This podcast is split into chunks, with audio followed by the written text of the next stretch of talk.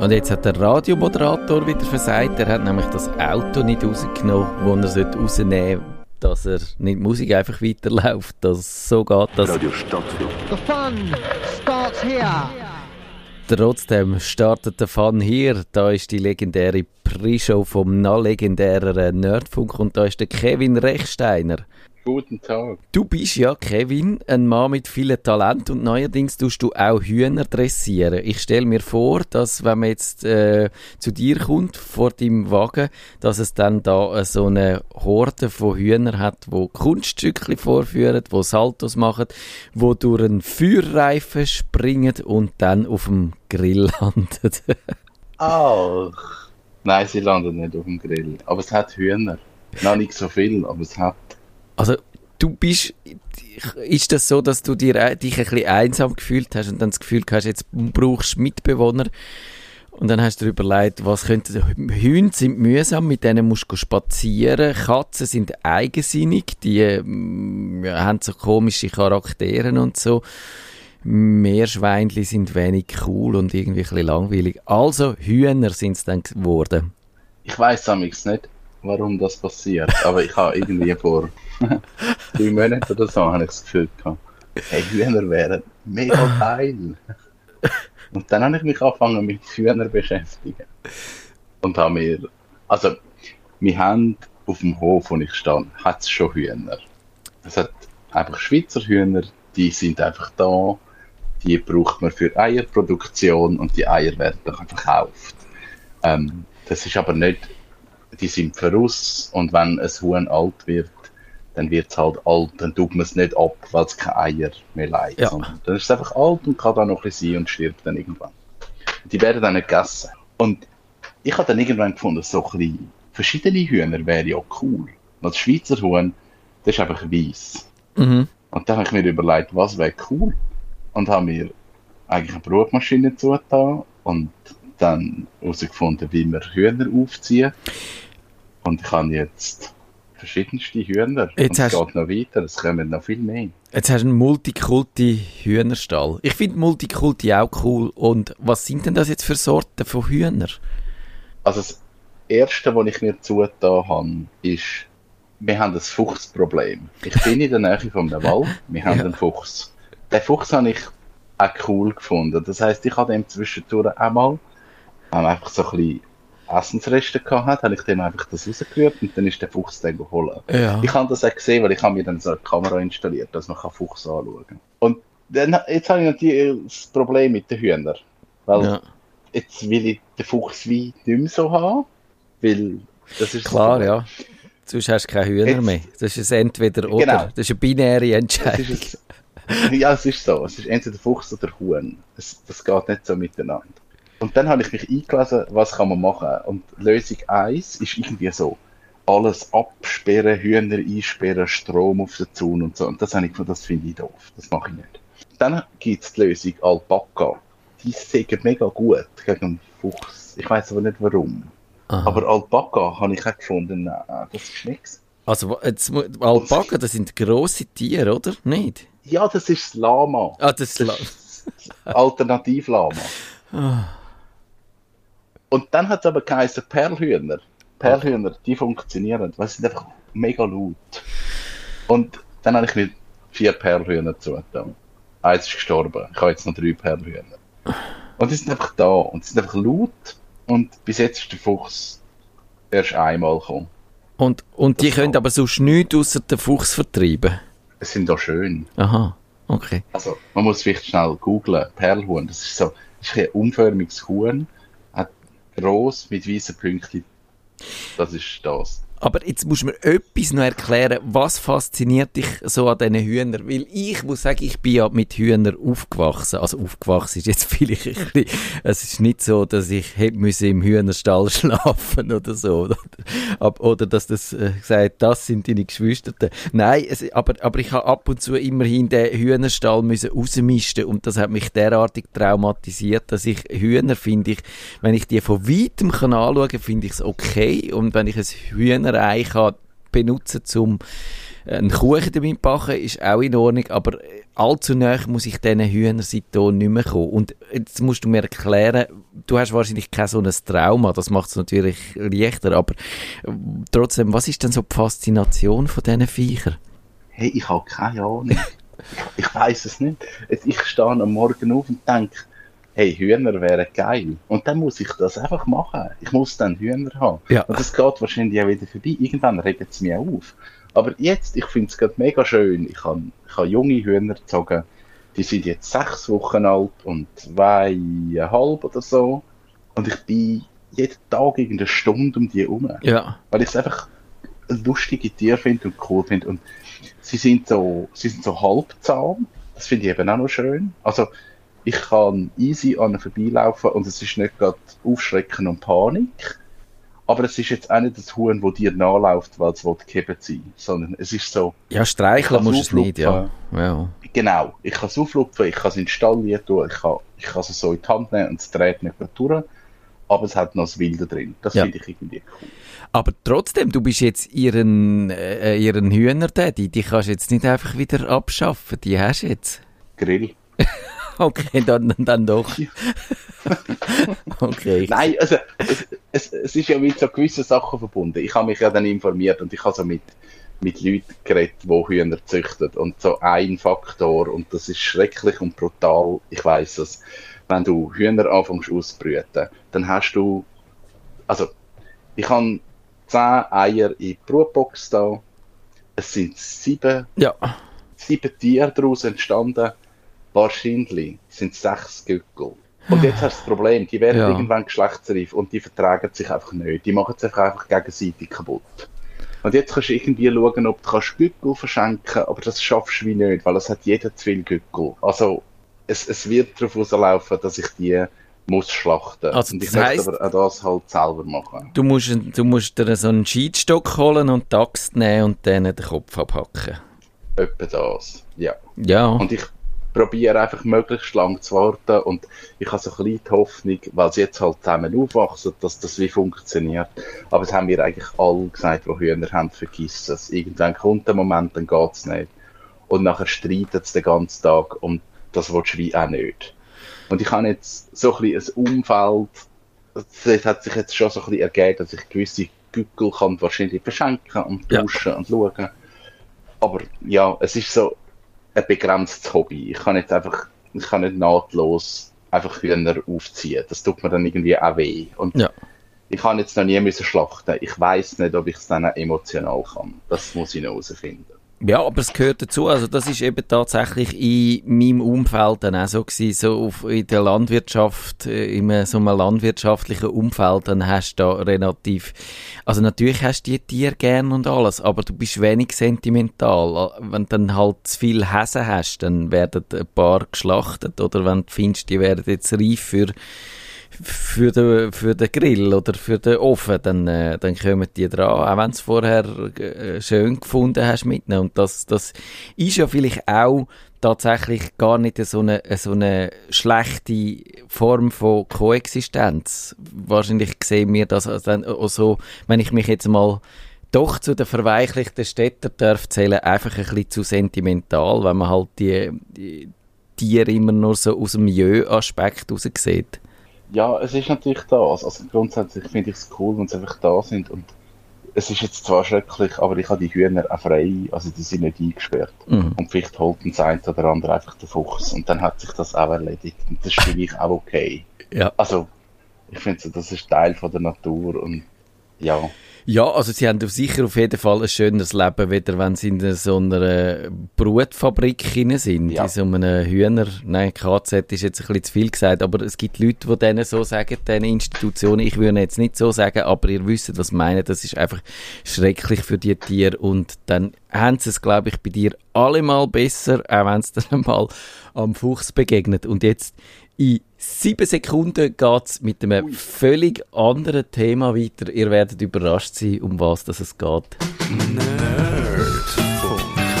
Herzlich willkommen zum Nerd Nerdfunk. Ihre Nerds am Mikrofon Kevin Recksteiner und Matthias Schüssler. Es geht mit etwas völlig anderem weiter, nämlich Kevin. Es geht um Was, was ist Fotografieabriss äh, äh, erstes Halbjahr 2021? Nein, wir haben schon ewig nicht mehr über, über Fotografie Gell? geredet und über Fototechnik und, und was gegangen ist. Das haben wir einfach vergessen. Ich glaube, wir haben es absichtlich nicht mehr gemacht, weil es hat dann einmal, wir haben einmal ein bisschen mehr Fotosendungen gehabt, dann hat es Hörerinnen gegeben, die reklamiert haben und gefunden haben, jetzt hört mal auf. Und dann haben wir, sind wir so eingeschüchtert gewesen, dass wir es gerade ganz bleiben lassen. Aber jetzt machen wir es wieder und ihr müsst da durch und wir müssen. Und ich bin völlig erstaunt gewesen, ich habe zuerst das Gefühl gehabt, es sei so ein Lückenbüßer-Thema.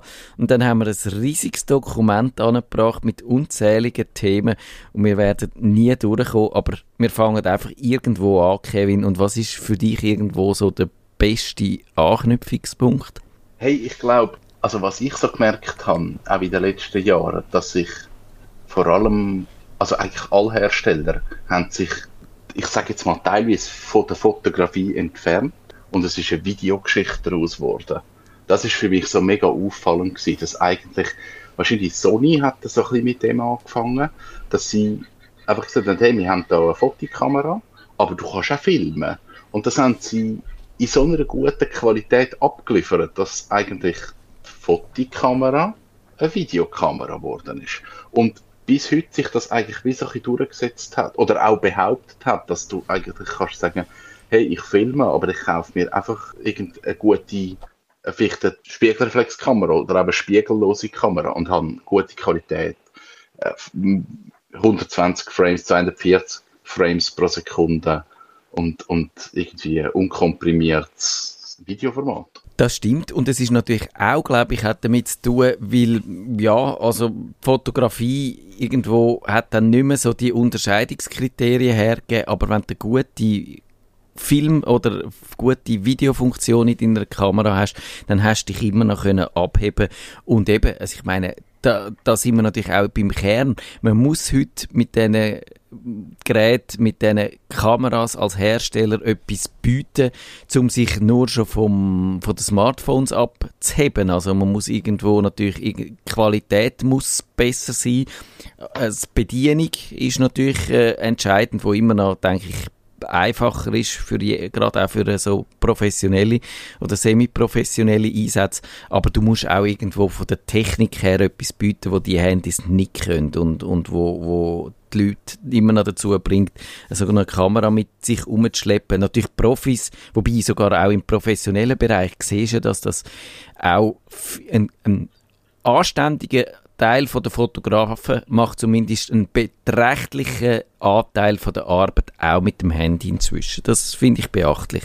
Ja, ich finde, das ist halt so spannend, also vielleicht auch nicht spannend, aber das hat sich so ein bisschen ergeben, dass man gemerkt hat bei der Fotokamera, ähm, man hat jahrelang über Auflösung diskutiert, man hat vielleicht noch über ISO-Zahlen, also der ISO-Wert gibt auch mit wie wenig Licht kann ich noch aufs Foto machen, dass man etwas erkennt. Das ist die ISO-Zahl Und, und das sind eigentlich lange Diskussionen gewesen, dass ich irgendwie 8 Megapixel hatte oder, oder eben 16 Megapixel. Und irgendwann haben wir so viel Megapixel gehabt, dass wir gemerkt haben, das kann jetzt eh niemand mehr nutzen. Also es ist so viel, dass es keinen Monitor mehr darstellen Man könnte es so groß drucken, dass das der Heimanwender eh nicht mehr macht.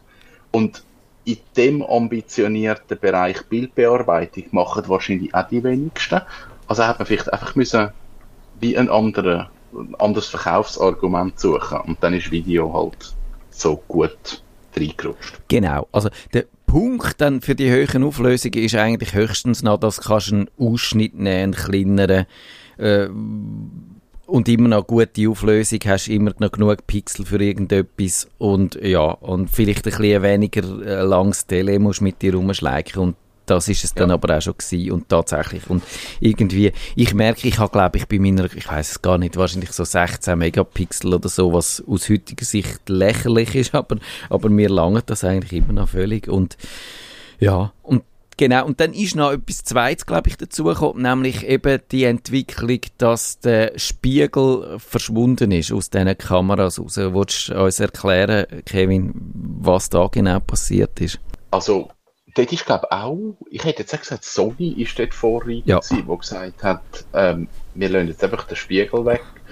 Bei der Spiegelreflexkamera mit dem Spiegel ist es so, dass wenn ihr durch den Sucher durchschaut, dann wird eigentlich das, was ihr seht, wird über den Spiegel umgeleitet. In dem Moment, wo ihr abdrückt, wird der Spiegel abgeklappt und das Bild landet auf dem Sensor. Das ist eigentlich so, so die Idee von dieser Spiegelkamera. Und Sony hat dann einfach gesagt, hey, wir lassen es weg, wir einfach einen Sensor direkt rein und was ihr durch den Sucher durchseht, ist das, was ihr auf dem Sensor seht. Und das ist am Anfang Schweine, Vertrauensbruch geht gar Ja. nicht, das ist alles Scheiße und Skandal. Und jetzt hat man gemerkt, das ist eigentlich mega gut und immer mehr Hersteller gehen in die Richtung. Hat wahrscheinlich auch einen technischen Aspekt. Man hat bei der Spiegelreflexkamera, weil es halt das mechanische Teil ist, immer so ein bisschen, wenn du dann irgendwann 100.000 Auslösungen gemacht hast, dann stimmen Verschlusszeiten von dem Spiegel nicht und so. Und, und das hat sich mega entwickelt, dass eigentlich viele Hersteller mittlerweile auf spiegellose Kameras gehen.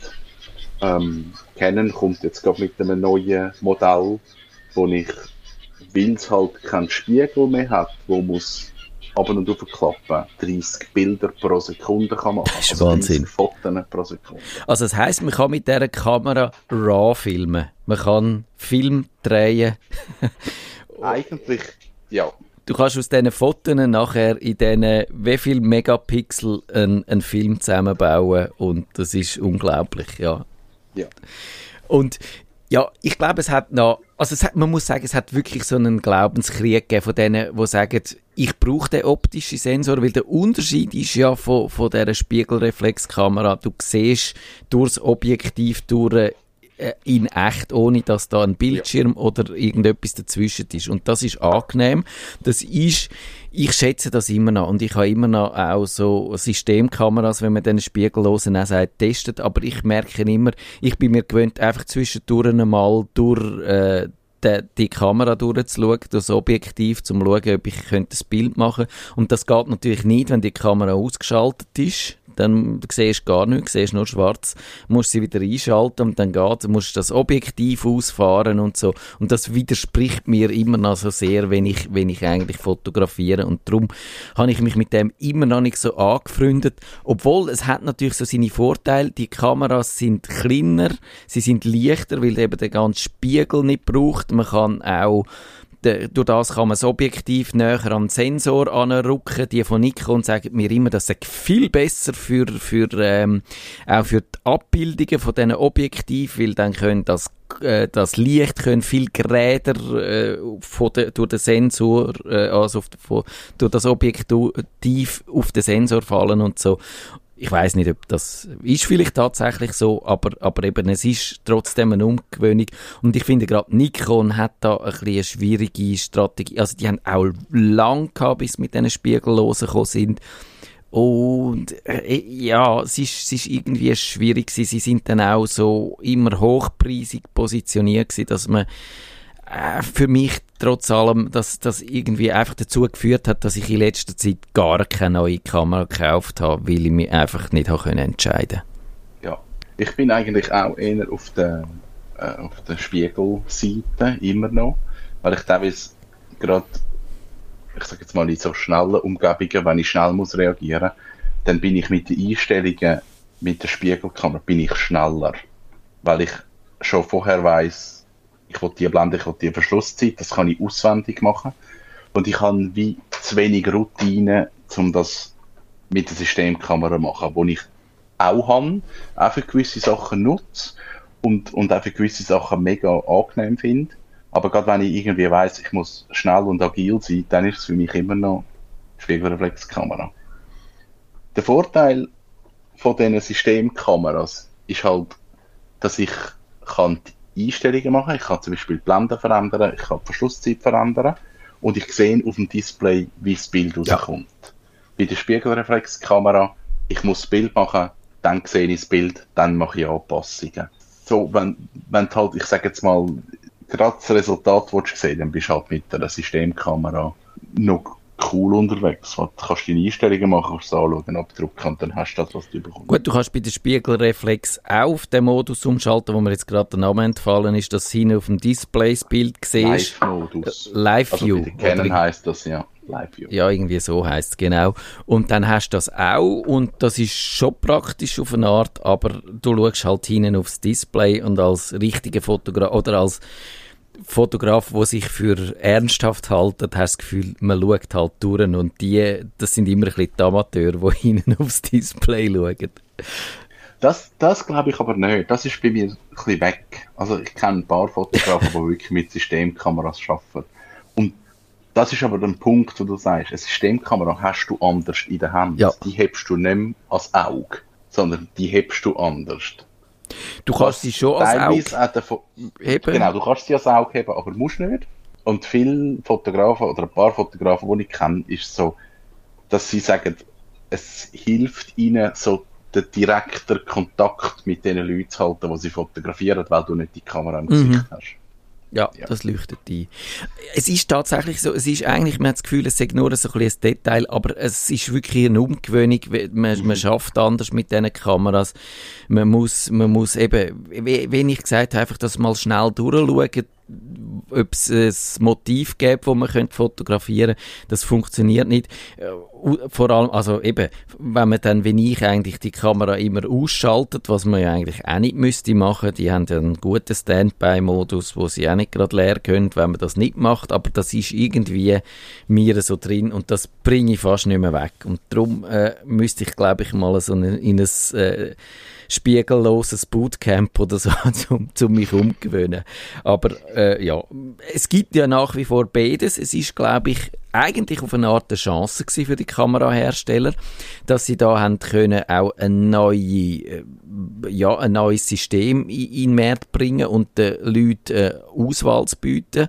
Und vielleicht eben wie du gibt es Leute, die dann beides haben. Äh, und, und, äh, aber sie, ich finde, sie haben es nicht besonders geschickt gemacht. Also mich haben sie eher dann dazu gebracht, gar nichts mehr zu kaufen.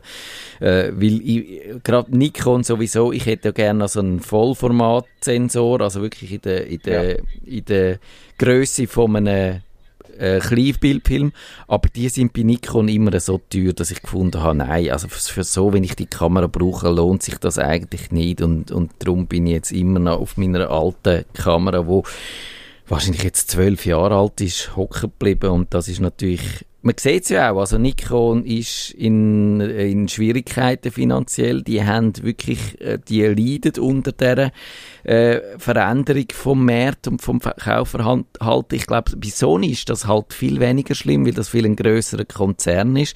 Die können das eher abfangen, die können sich wahrscheinlich auch in dieser schwierigen Situation auch immer noch eine gute Entwicklungsabteilung leisten können, vielleicht auch. Die haben auch noch ein bisschen mehr andere Sachen und Nikon hat eben vielleicht eben ein bisschen zu wenig Manövriermasse. Ich glaube, sie haben noch irgendwie so medizinische Geräte, aber dann hört es dann, glaube ich, gleich mal noch bei Nikon.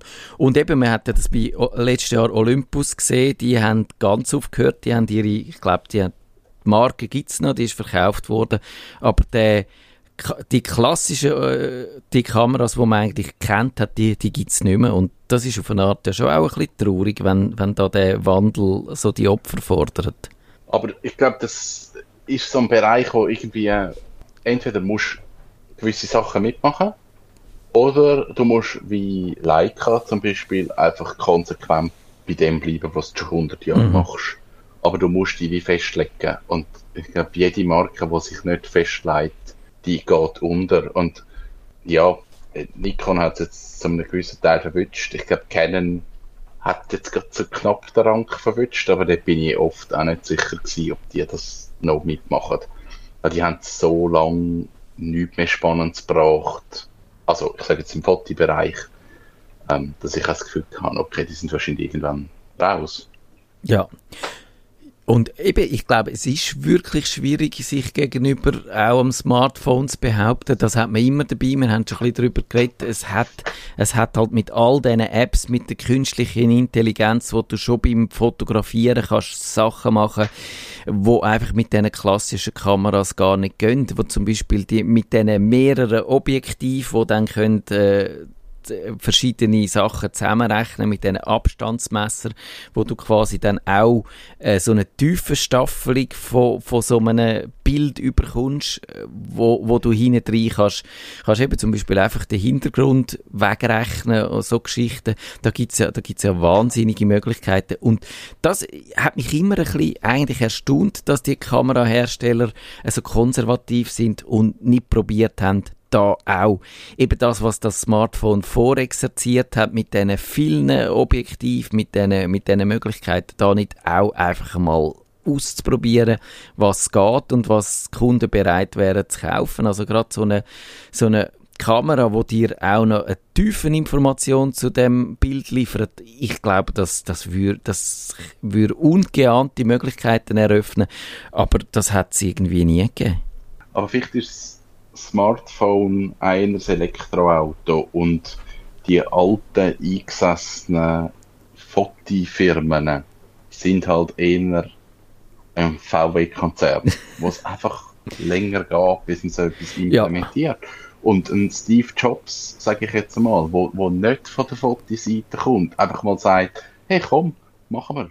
Das ist ja häufig so, das sieht man immer wieder, dass eigentlich äh, die im Markt rein, wo schon lange drin sind, dann weniger, äh, auch, möglich, auch wenn es quasi die Newcomer gibt und die äh, springen ins Feld, äh, wo dann trotzdem nicht es schaffen, denen das nachzumachen und deren ihre Erfolgsrezepte zu kopieren, weil man halt mehr zu verlieren hat. Oder? Es ist ja immer das, wenn man sagt, ja, wenn wir jetzt das ausprobieren, dann müssen wir vielleicht Ressourcen äh, aus der traditionellen Fotografie abziehen und dann tun wir die Kunden, die wir noch haben, tun wir dann durch das verschrecken und ohne, dass wir Garantie die haben, neue Kunden dazu zu gewinnen. Das verstehe ich alles, aber trotzdem finde ich einfach, müsste man ja vielleicht irgendwie einen Teil vom Budget statt als Dividende auszuzahlen, ohne jetzt zu wissen, ob die genannten Kamerahersteller das gemacht haben, äh, einfach in, in, in so Experiment investieren. Und ich glaube, da gäbe es schon spannende Möglichkeiten.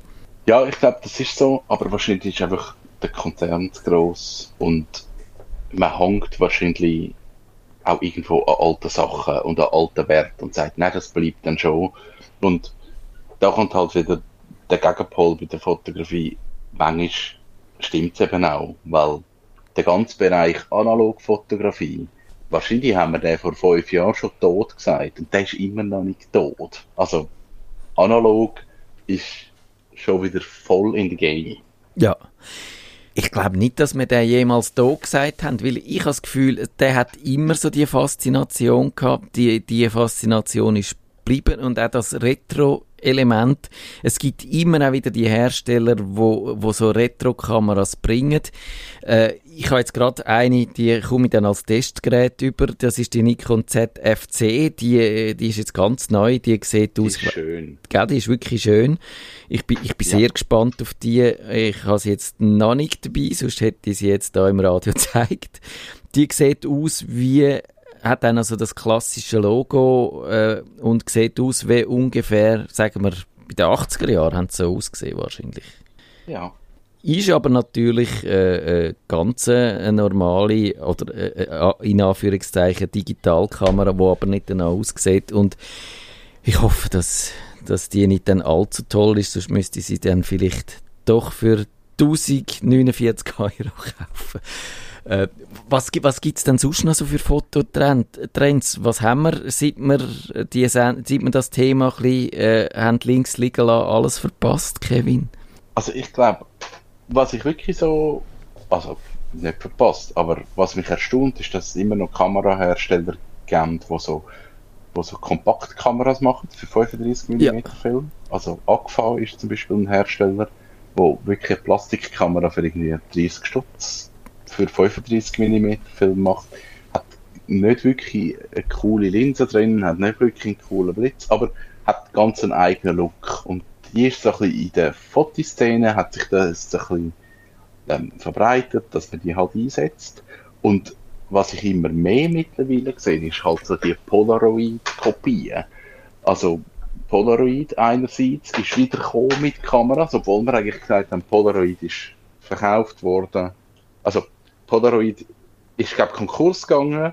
dann hat es eine Firma gegeben, die Impossible, die haben das Recht an den Film gekauft, haben das wieder weitergeführt und Polaroid ist jetzt aber auch wieder mit den Kameras da. Ähm, und gleichzeitig, oder ein bisschen später, ist eigentlich Fujifilm gekommen mit ihrer Instax-Kamera, wo eigentlich auch das Polaroid-Prinzip ist. Also ich habe eine Kamera, ich drücke ab, es kommt das Foto raus ähm, in einem Format, was ist das so, vielleicht 6 auf 4,5 cm oder so.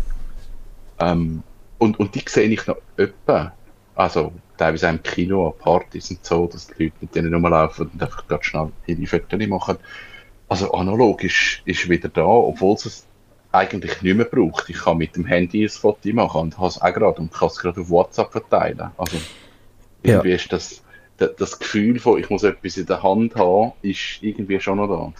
Ich glaube, das ist absolut der Fall und was mir aufgefallen ist, es ist auch wirklich, ich glaube, je mehr das auch die über das haben wir jetzt gar nicht so geredet, oder ich habe es nur einmal kurz angedeutet, halt die Apps, die mit künstlicher Intelligenz arbeiten und mit äh, allen Möglichkeiten, also Type-App von dem Jahr ist ja das Voila, wo man kann ein Selfie von sich machen und dann wird das so in eine Karikatur oder in ein Cartoon-Bild von einem umgewandelt und auf eine Art noch recht eindrücklich, auch wenn also so Disneyhaft, also völlig geschönt und so. Und, und ich glaube, je mehr so Sachen halt passieren und je mehr man auch von diesen äh, Deepfakes liest, also von diesen Videos, wo halt man irgend kann Gesichter austauschen und, und all diese Sachen, desto mehr gibt es auch den das Bedürfnis wieder für fürs das echte, das authentische, sage ich jetzt mal, obwohl das natürlich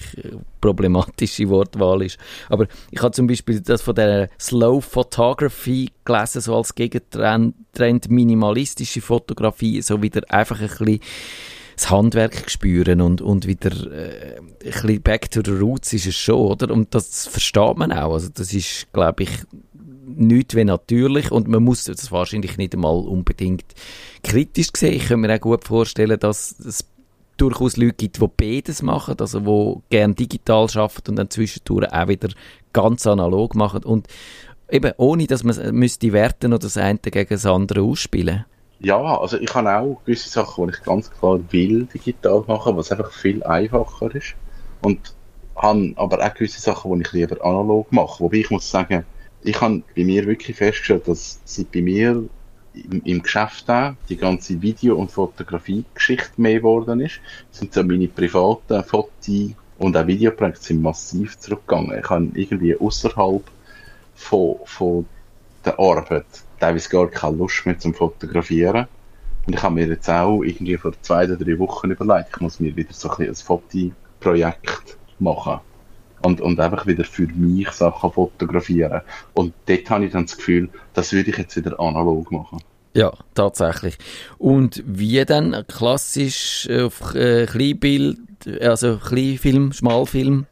Oder hättest du da noch irgendetwas Exotischeres, irgendwie Gla Gla äh, Glasplatten belichten oder so?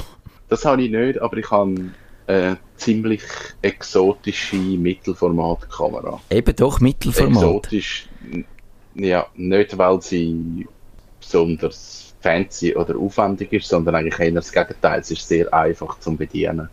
Ähm, die habe ich vor zehn Jahren mal für kein Geld gekauft und die kosten jetzt etwa 2000 Stutz. Die sind mega gesucht und mit der schaffe ich noch gern und ich finde, die macht schöne Bilder. Und jetzt muss ich mir einfach noch ein Projekt überlegen, wo ich das kann brauchen vielleicht meine Hühner fotografieren. Ja, das hätte ich jetzt gerade gesagt. Für die, die Pre-Show noch in Erinnerung haben, die Hühner wären doch ideale Fotomotiv. Und, aber jetzt nimmt mich doch noch Wunder, gibt es denn, gibt's denn da Film? Findest du die? Kannst du kannst die entwickeln lassen? Musst du das alles selber machen? Oder wie gehst du denn da dran an?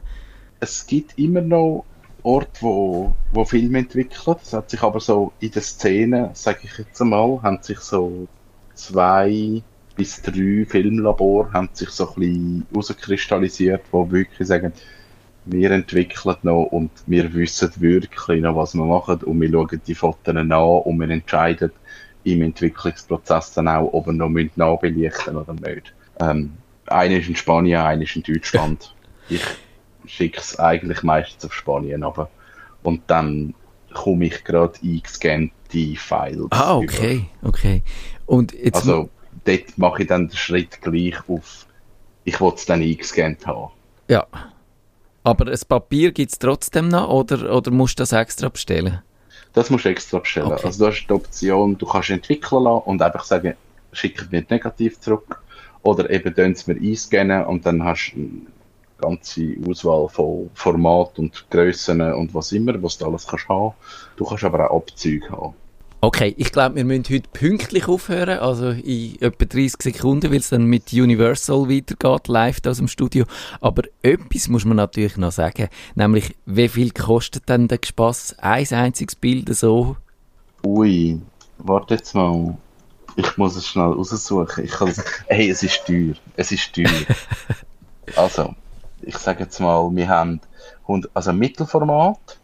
Dann sagen wir, äh, einscannen, äh, 4000 auf 6000 Pixel, 300 dpi, kostet ein Film, ähm, C41. Ja, das ist okay. 23 Euro. Okay, das ist jetzt eigentlich noch weniger, weder dass ich gedacht habe. Und wie viele Bildchen hat es denn auf so einem Mittelformatfilm drauf? Mittelformat haben wir 10 oder 12 Bilder. Okay, Ähm, 35 mm, 24 oder 36. genau, das hätte ich noch gewusst. Und ein 35 mm hat, kostet dann 24 Euro. Also wir sind etwa am gleichen. Ist fair, aber ich hätte jetzt gedacht, das sei mindestens doppelt so teuer. Also, man sieht, wir haben das Projekt, wir fotografieren analog den Sommer und wir erzählen euch, wie es gegangen ist.